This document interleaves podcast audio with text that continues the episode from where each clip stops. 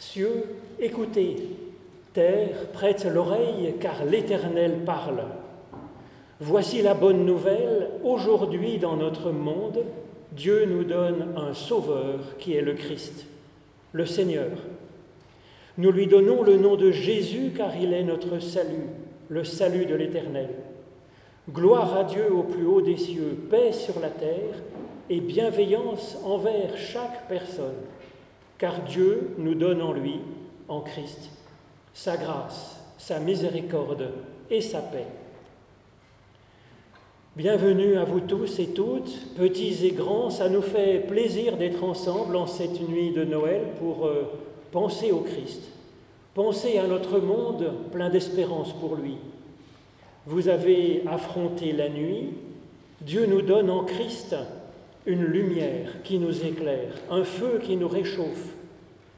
Vous êtes sortis dans la nuit, vous êtes ici chez vous, nous sommes entre amis entre frères et sœurs unis par le Christ. Nous vous proposons de chanter d'abord d'un arbre séculaire les trois strophes de ce cantique de Noël, page 364, d'un arbre séculaire, du vieux tronc d'Isaïe, pour nous souvenir donc du, grand-père de David.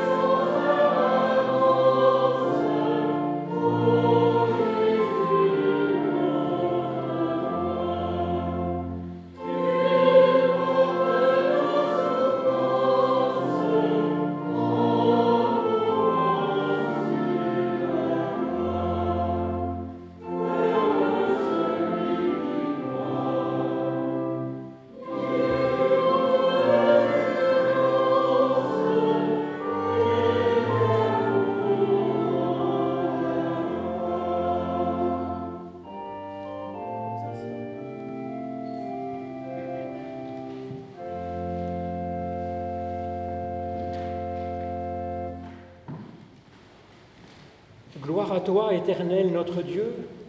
Tu nous as donné celui qui comble toutes les attentes, toutes les recherches et qui répond à toutes les prières. Seigneur, tu es notre joie, tu es notre vie, et nous t'en sommes plus reconnaissants jour après jour. Avec tous tes enfants rassemblés partout dans le monde pour Noël, avec tous les croyants de tous âges, avec tous ceux qui ont trouvé en Jésus-Christ le salut que tu veux pour chacun de tes enfants. Nous te rendons grâce pour ton don qui dépasse tout ce que nous pouvions attendre. Et puisqu'en Jésus-Christ tu appelles chacune et chacun à la lumière, éclaire ceux qui sont encore dans la nuit. Rassemble toute la famille humaine par celui qui est venu chercher et sauver nous tous qui sommes perdus. À toi, notre Dieu, revient toute gloire, toute louange, dès maintenant et pour l'éternité. Alors je vous propose de prendre maintenant page 374, Ô nuit bienveillante, ô nuit rassurante, douce nuit du premier Noël.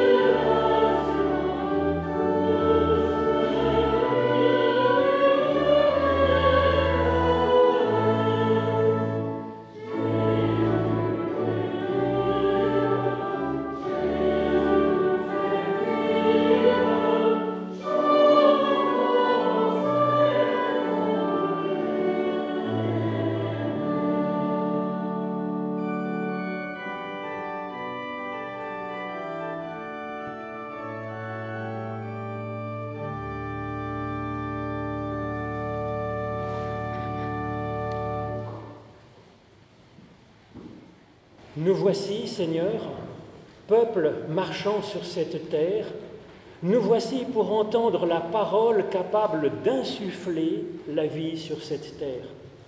Vienne ta parole, éternelle, grandir et résonner en ce monde.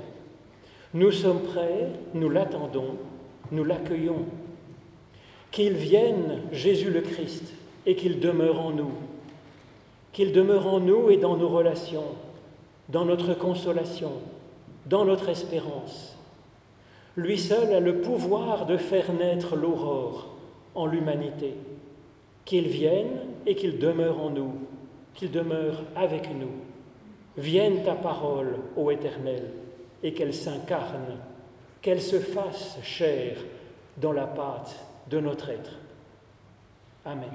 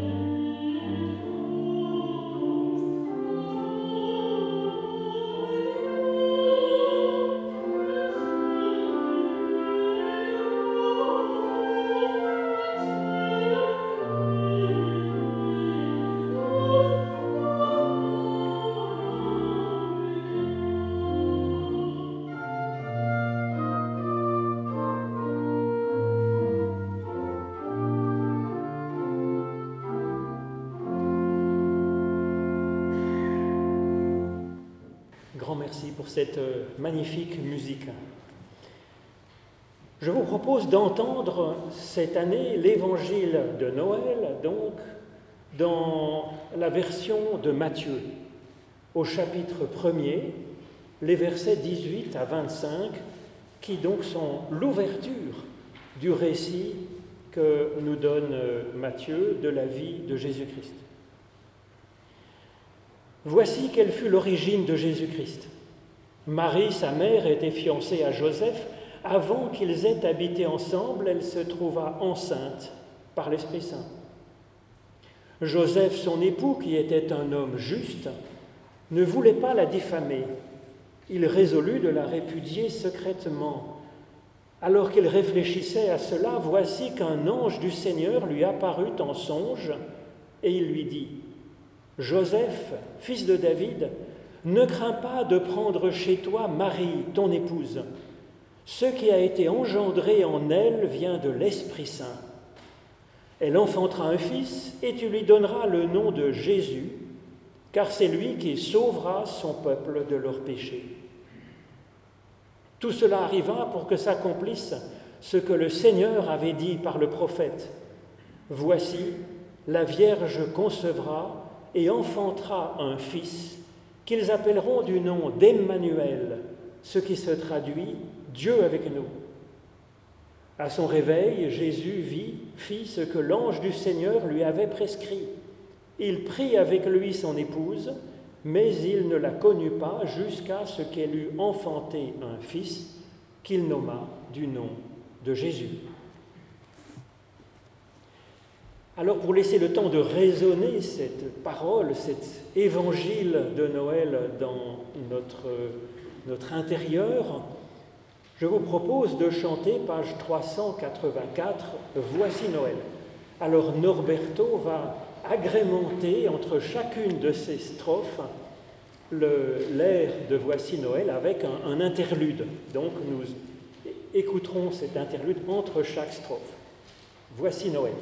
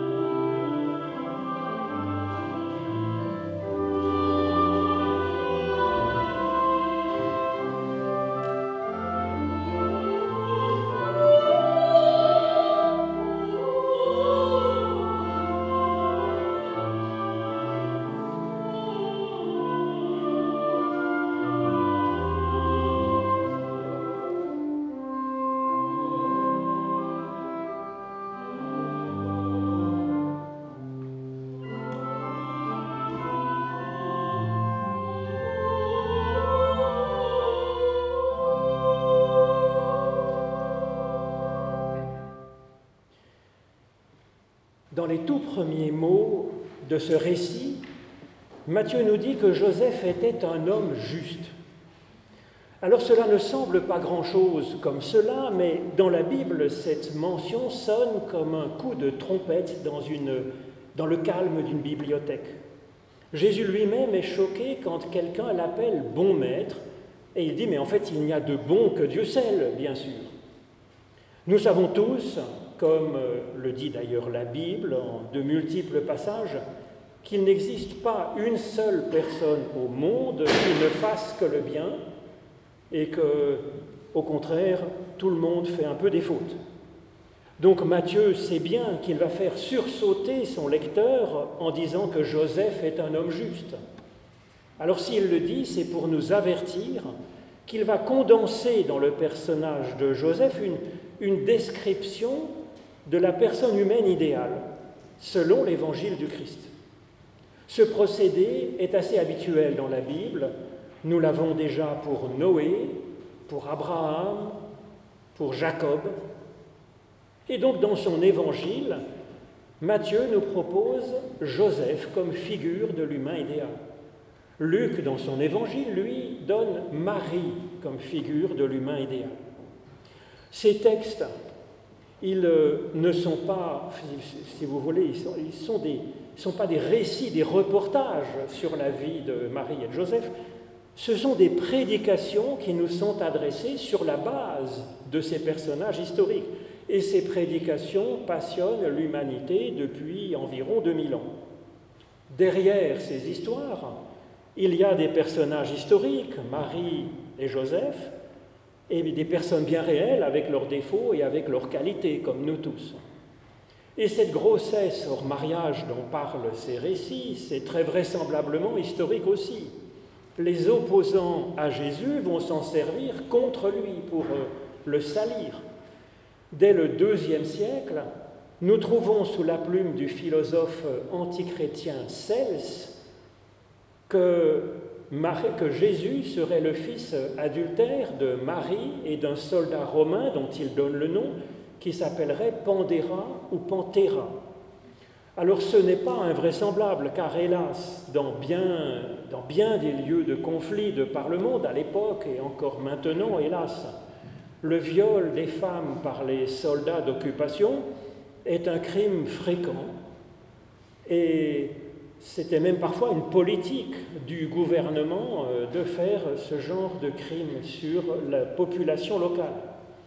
Alors il est loin d'être invraisemblable que ce soit ce qu'ait subi cette pauvre Marie, d'autant plus que, bien sûr, vous pensez bien, l'opprobre le mariage forcé et parfois la peine de mort sont infligés en plus à la victime.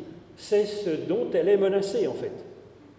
L'évangile selon Matthieu, il situe l'histoire de Jésus dans un monde bien réel, où le bien et le mal s'entremêlent aussi bien dans la société que dans notre personne humaine, bien sûr, dans ce que nous faisons et dans ce qui nous habite, ce qui nous arrive.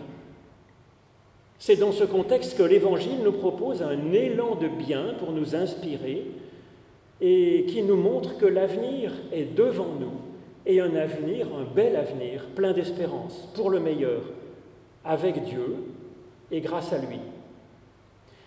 Et Matthieu commence donc son évangile avec une vision de l'humain tel que Dieu l'espère. Joseph est donc fiancé à Marie, Marie est enceinte et Joseph sait très bien qu'il n'y est pour rien. Euh, c'est un choc, euh, effectivement, assez terrible, évidemment. Alors comment est-ce que Joseph va se comporter Dans ce contexte, deux impératifs s'imposaient à lui. Sa déception le poussait à la colère ou à la dépression. La coutume, la loi religieuse trouvait juste de lapider une fille dans la situation de Marie. Matthieu nous propose une toute autre démarche pour déterminer le meilleur chemin possible dans une situation délicate, un peu tragique. Pour enquêter sur ce que Matthieu nous propose avec la figure de, Joseph, nous pouvons suivre les verbes d'action dans cette histoire. D'abord, Joseph voulant ne pas diffamer Marie. Il y a là deux choses intéressantes, deux pistes qui nous sont proposées par rapport à la loi de l'instinct euh, et à celle de la coutume. D'abord, Joseph voulant, la volonté personnelle. Ces mots Joseph voulant indiquent qu'il n'est pas soumis à sa propre colère ni aux coutumes civiles et religieuses. Joseph est le sujet d'une volonté propre. Ça n'a rien d'une évidence parce que par définition même, la colère, c'est ce qui nous prend par le bout du nez et nous ne sommes plus sujets à ce moment-là de notre propre volonté. Et les codes de notre culture ambiante, ça forme comme un filtre qui transforme notre sens commun en une évidence. Alors comment se libérer de ces chaînes? C'est pas facile, elles sont d'autant plus tyranniques que nous les avons intégrées, qu'elles nous déterminent de l'intérieur de nous-mêmes. L'évangile du Christ nous aide immensément par rapport à cela. Nous disons que nous sommes dignes, personnellement, de forger notre propre opinion, car nous sommes chacune et chacun un prophète ou une prophétesse. Non seulement le Christ nous autorise à avoir notre propre opinion, mais l'évangile du Christ nous en donne l'envie, mais même la vocation. Donc c'est de notre responsabilité de se forger une opinion personnelle et il nous en rend capables. Être juste, donc, selon ce texte, c'est se forger une volonté personnelle. Ça se travaille aussi comme un muscle, en fait. La seconde chose essentielle que nous avons dans ces premiers mots de Joseph, Joseph, voulant ne pas diffamer Marie, eh bien c'est que Joseph, il, pour, pour forger sa propre opinion, il ne considère pas sa situation à lui, mais il mesure l'avenir de Marie. Il mesure, il considère Marie comme une personne et il se soucie d'elle. L'amour du prochain que Jésus euh, mettra au cœur de son ministère personnel et puis de l'éthique qu'il nous propose, c'est d'abord cela, reconnaître l'autre comme une personne et se soucier un peu de ce qui lui arrive. Deuxième point donc, être juste, c'est se soucier de l'autre. De là, Joseph forme un projet, une voie moyenne entre la justice qui considère comme inacceptable ce qui arrive, et puis le respect de la personne de Marie. Je continue la lecture donc du chemin qu'emprunte Joseph. Joseph résolut de la répudier secrètement et il réfléchissait à cela. Être juste, c'est donc euh, former un projet dans la réflexion, selon ce texte, pas simplement dans l'impulsion première. Le texte parle d'une première résolution prise par Joseph, et il dit pourtant qu'il y réfléchissait encore. C'est essentiel, je pense, dans l'évangile du Christ. La juste opinion n'est pas figée comme un pur cristal. En Christ, la vérité est un cheminement, nous dira l'évangile selon Jean. Elle est une fidélité, c'est-à-dire une relation vivante avec Dieu et puis avec nous-mêmes et puis aussi avec ceux qui nous entourent, avec le monde. Et donc Joseph va évoluer dans sa résolution. Comme il a élargi sa conscience en prenant en compte la personne de Marie, il va encore élargir sa recherche en s'ouvrant à Dieu, à la source de l'être. Être juste, c'est donc se convertir, se convertir au sens de se tourner vers l'autre avec qui nous sommes en relation. Être juste, c'est s'ajuster soi-même aux autres qui sont autour de nous. C'est donc une volonté dans la charité, diront les philosophes. C'est une volonté dans l'amour au sens du souci de l'autre. Alors je continue la lecture du chemin de Joseph le Juste. Alors qu'il réfléchissait à cela, voici qu'un ange du Seigneur lui apparut. Et eh bien c'est l'effet, tous prophètes toute prophétesse dont je vous parlais au début, qui est dans le programme même de ce qu'accomplit un Messie, un Christ. Pourtant, Joseph n'est pas le grand prêtre du grand temple de Jérusalem. Il n'est même pas rabbin. Il est artisan charpentier ayant pour spécialité, d'après un historien du IIe siècle, la fabrication d'outils agricoles. Ben, c'est un splendide métier. Et il reçoit directement la parole de Dieu comme un prophète. C'est la définition de ce que réalise le Messie, que chaque garçon, chaque fille, homme et femme, de tout âge, de toutes conditions, soit éclairé directement par Dieu. Alors l'Esprit n'a rien d'une télécommande que Dieu aurait pour prendre le contrôle de notre conscience. Dieu ne le voudrait pas, parce que ce n'est pas un tyran, et Dieu ne le pourrait pas. Nul ne peut forcer quelqu'un d'autre à aimer ou à être libre. Ce n'est pas possible. Mais on peut l'aider à cela. On peut l'encourager. On peut augmenter sa lucidité. Et c'est ce que Dieu fait en donnant son souffle à quelqu'un, à une personne, à nous tous. Car c'est un souffle de, création, de génie personnel. Dans cette histoire, qu'apporte Dieu à Joseph? Le texte nous dit dans la parole de l'ange que d'abord Dieu lui donne de ne pas avoir peur, de ne pas avoir peur d'envisager une solution nouvelle, disruptive, un comportement personnel novateur et créatif. L'Esprit lui donne de ne pas avoir peur, en fait, de faire un pas suivant, un pas de plus dans la direction dans que, déjà son cœur lui avait indiqué, c'est-à-dire de faire une place à Marie. La fin de la paix de Dieu est un élément essentiel de ce qu'apporte le Christ, une conséquence directe de l'amour de Dieu pour chaque personne. Et par Internet, je reçois, mais chaque semaine, des personnes qui se disent Mais j'ai fait ça, est-ce que Dieu va m'en vouloir? Est-ce que ça va tourner au vinaigre cette affaire? Eh bien non.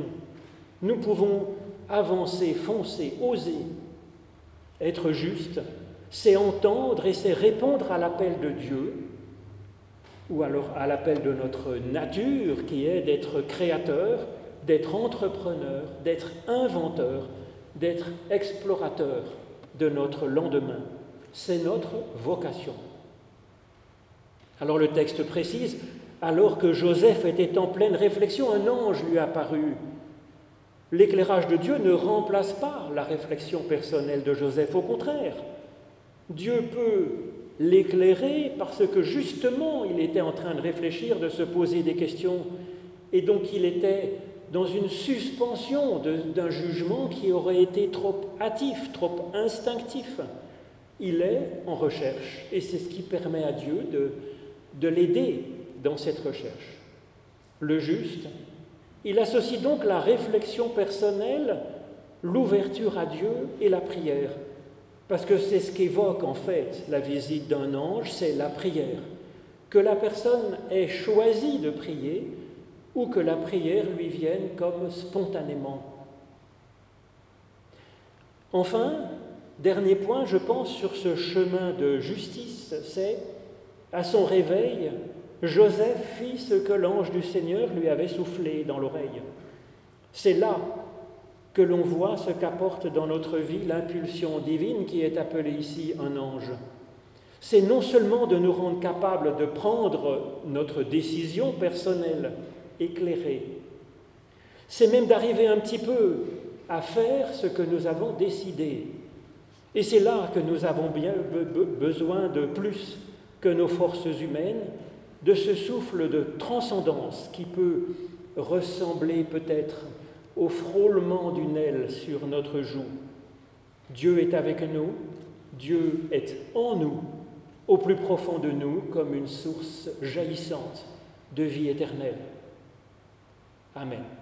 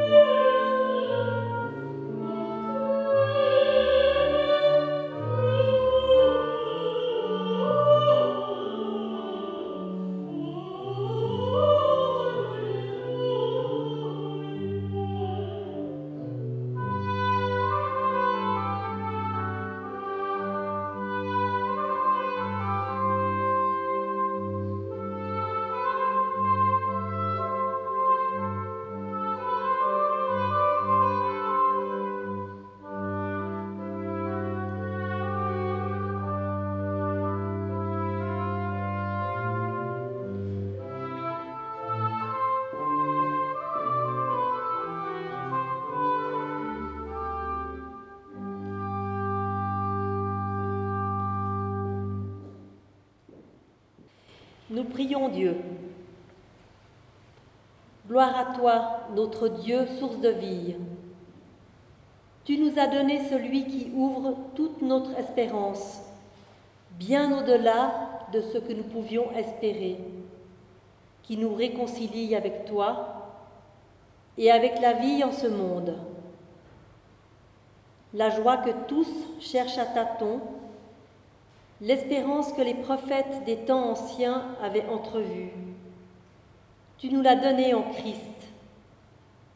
Ton amour, ta parole faite chair, source de retournement de situation, source de mille bonnes surprises pour notre vie, source qui nous permet d'être une aide et une bénédiction pour d'autres. Avec tous tes enfants, partout dans le monde en ce Noël, nous te rendons grâce pour tes dons Tu es véritablement notre Père qui est aux cieux, que ton nom soit sanctifié, que ton règne vienne, que ta volonté soit faite sur la terre comme au ciel. Donne-nous aujourd'hui notre pain de ce jour.